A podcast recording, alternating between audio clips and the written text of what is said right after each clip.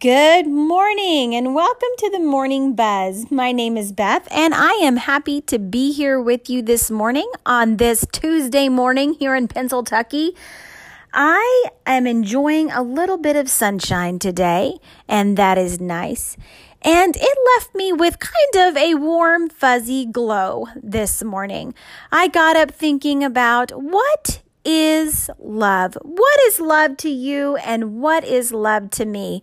You know, I grew up a 90s girl, so I grew up thinking, you know, that love was movies and love was Nicholas Sparks books and love was in the air and love was everywhere. Let me tell you something. I think that our idea of love may have been just a little bit skewed. I don't know about you, but I think so. So I was digging a little bit deeper into what is love. You know, it's funny with all of the movies that we grew up watching in the 90s. I was born in the 80s, grew up in the 90s. And, you know, all of the movies that we grew up watching had a similar theme to love. You know, it's kind of funny. The cartoon movies that we grew up watching, I don't know if anyone else noticed this but me, there was always an absent mom or the mom was killed or had been murdered or just wasn't there. And the love story was always a young woman who was out on her own trying to make it in the world with an absent mom, and a hero came in and swept her off her feet, and she never could make it on her own, or she was trying to. And when she did, there was always some story that went awry in the middle of it where she needed a hero to rescue her. Well, for a young woman, that story, you know, could take shape in your life if you just all of a sudden became the damsel in distress. My favorite story growing up and my favorite book to read was The Notebook by Nicholas Sparks. Can I get a round of applause for anybody?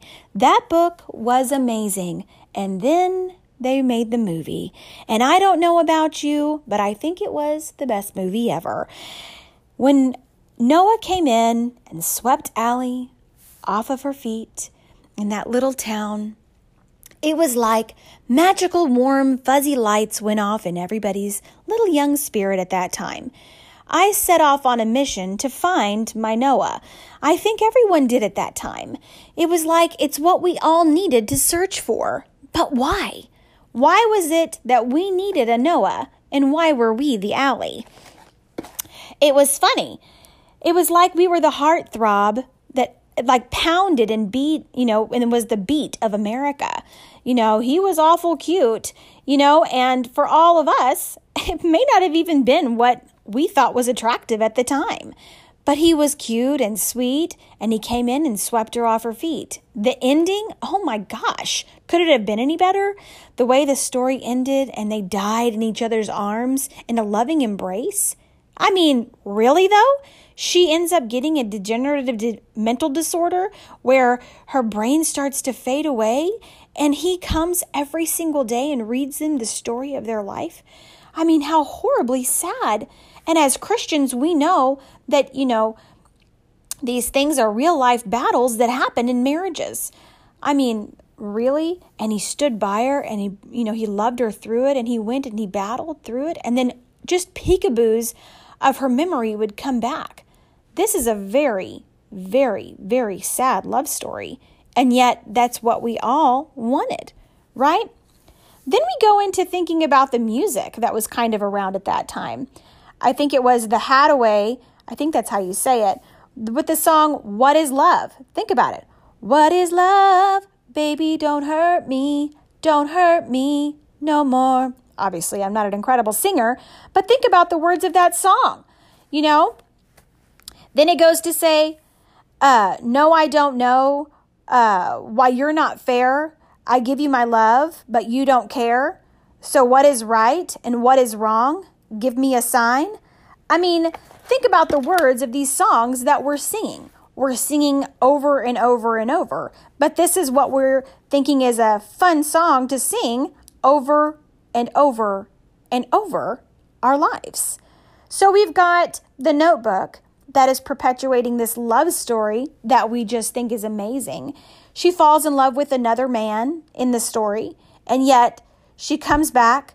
She has, you know, a moment a momentary lapse of judgment while she goes and actually sleeps with another man while she's engaged.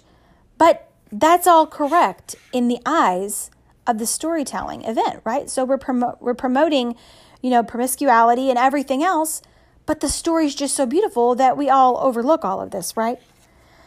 So then we go back and we've got this song, right? What is love? Baby don't hurt me. Then we go and we look at the songs we listened to even younger. Look at Kiss the Girl by The Little Mermaid. Okay, this gets a little bit strange. The words are there you see her, sitting there across the way. She don't got a lot to say, but there's something about her. And you don't know why, but you're dry, you're dying to try, but you want to kiss the girl. Yes, you want her. Look at her, you know you do. Possible she wants you too. There is one way to ask her, and it doesn't take a word not a single word, go on and kiss the girl. All right, first of all, you've got a young maiden sitting in a boat who has run away from home. She doesn't have a voice, no mother to be found. Once again, she doesn't have a voice to say, No, I don't want to kiss. No, I don't want to. She's sitting there flirting with her eyes, but the boy wants a kiss, so he's just going to go ahead and take it. And he, you know, he knows he wants her, so he's going to go ahead and take the kiss anyway. Now think about a young woman or a young little girl, 10, 11, 12, 13. I mean, let's just be realistic. Everybody's got hormones raging like crazy. They're sitting there peering at the screen, the edge of their seats, they want to know what's going to happen. They're hearing this little song in the back of their mind. Can't you just hear Sebastian in your head? There you see her sitting there across the way. I mean, you can almost relive your little moment in the movie theater with your popcorn, throwing it at your face. Just you can't even wait to imagine what's going to happen next. And you're already falling in love with Prince Eric and Kiss the Girl, the song everyone probably knows every single lyric to. So let's go and let's kind of get a more clear view of what we should have been focusing on what love is. What does the Bible say love is? Well, we know it's not the notebook. And we know for a fact that it's not the lyrics to Kiss the Girl from The Little Mermaid. And we know it's not What is Love? Baby, Don't Hurt Me. So, what is love? Well, let's look at 1 Corinthians 13 4 through 8. Love is patient, love is kind. Love does not envy or boast. It is not arrogant. It is not rude. It does not insist on its own way. It is not irritable or resentful. It does not rejoice at wrongdoing, but rejoices with the truth. So let's just take a second and kind of just think back to our teenage years. I don't know about you, but I had a hard time when I was a teenager. For me, I started searching for my Noah when I was a kiddo. And I think that movies like that, that perpetuated this whole reckless household, reckless life scene, you know, where it was just find your prince and fall in love, really did perpetuate a young life of, you know, havoc in a young woman's life. You know, you start searching for that young love that's out there because it looks so enticing. Instead of, you know, love does not insist on its own way. You know, love comes from the Father, love comes from God. But I think a lot of us in that era, at least I can speak for myself, started looking for that movie love, that dr- dramatized, you know, theatric love. Now we look at a quote. I, I pulled a quote from C.S. Lewis. He wrote the Narnia series, and he's done a lot more than that. He was an excellent teacher. But he says, and I quote, You cannot love a fellow creature fully until you love God. Now, let me ask you this. Why do you think that is? Why do you think that we could not love each other until we fully love God? Well, I believe that it's because we were created in the image of God and we are made in the likeness of God. So if we don't love God first and foremost, who we were created, we were created to love. So if we are not loving God, then how could we love each other? Turn with me over to 1 John 4 8. It talks about God being love. It says, and I quote, Whoever does not love God, I'm sorry, whoever does not love does not know God, because God is love. And then in verse 9 it says, This is how God showed his love to us. He sent his one and only Son into the world so that we could have life through him. This is what real love is. It is not our love for God, it is God's love for us in sending his Son to be the way to take our sins.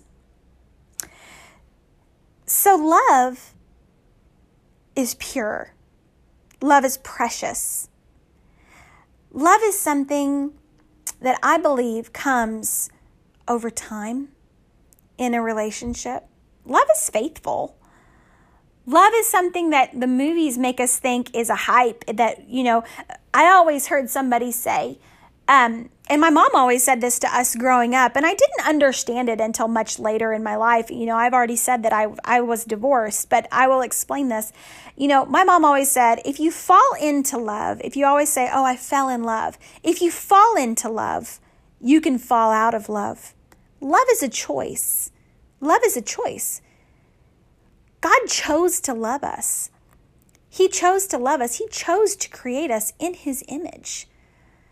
So when we choose to love one another, when we choose as adults, when we choose to make a choice to love our spouse, even through the good times, the bad times, the hard times, we choose to stay in love. I, am going to switch over here to Ephesians 24 through 25, and it says, Now as the church submits to Christ, so also wives should submit to their husbands. And husbands, love your wives just as the church, uh, just as Christ loved the church and gave himself up for her to make her holy. Does that mean that you should submit to one another? Yes. Does that mean that you should love each other and honor each other? As Christ loved the church? Yes, you submit to each other. You love each other. Does that mean that you should take from each other without asking? No. Does that mean that you should do ugly things to each other? No.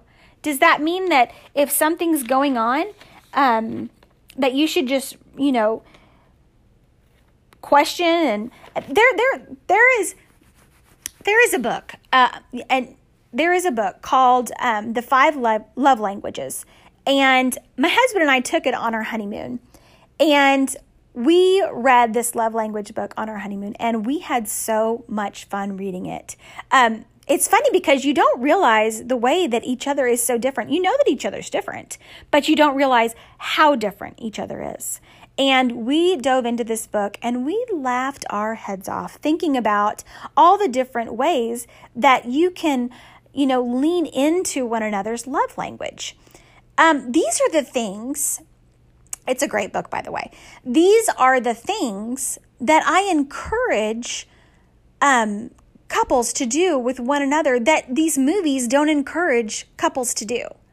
You know, you could go get ice cream and skip down the road like Allie and Noah in the notebook and find that you're attracted to one another. Yes.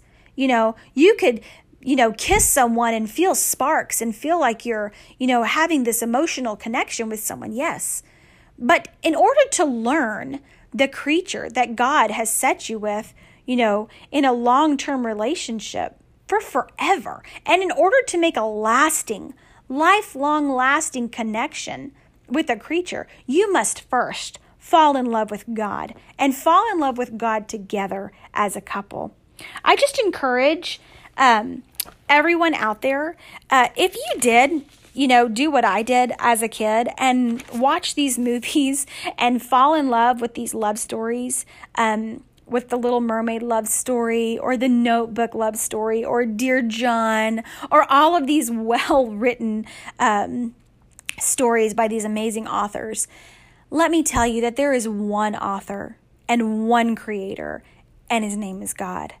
And he wrote the best story ever about Jesus Christ, our Lord and Savior. And if you want to learn the best love story, pick it up, and it's called the Bible. And it will tell you how to love and honor your spouse. And that is the best love story I have ever I have ever read ever, point blank and simple. And it is teaching me daily how to love my spouse. So I just encourage you and thank you for hanging out with me this morning. Um, I'm sorry that I sang to you. I am not a great singer. I will tell you that right now. Sometimes I sing in the doghouse. So I hope that you guys have an, a wonderful, a wonderful Tuesday afternoon. Be blessed, coming and going. And thank you for hanging out with me on the Morning Buzz.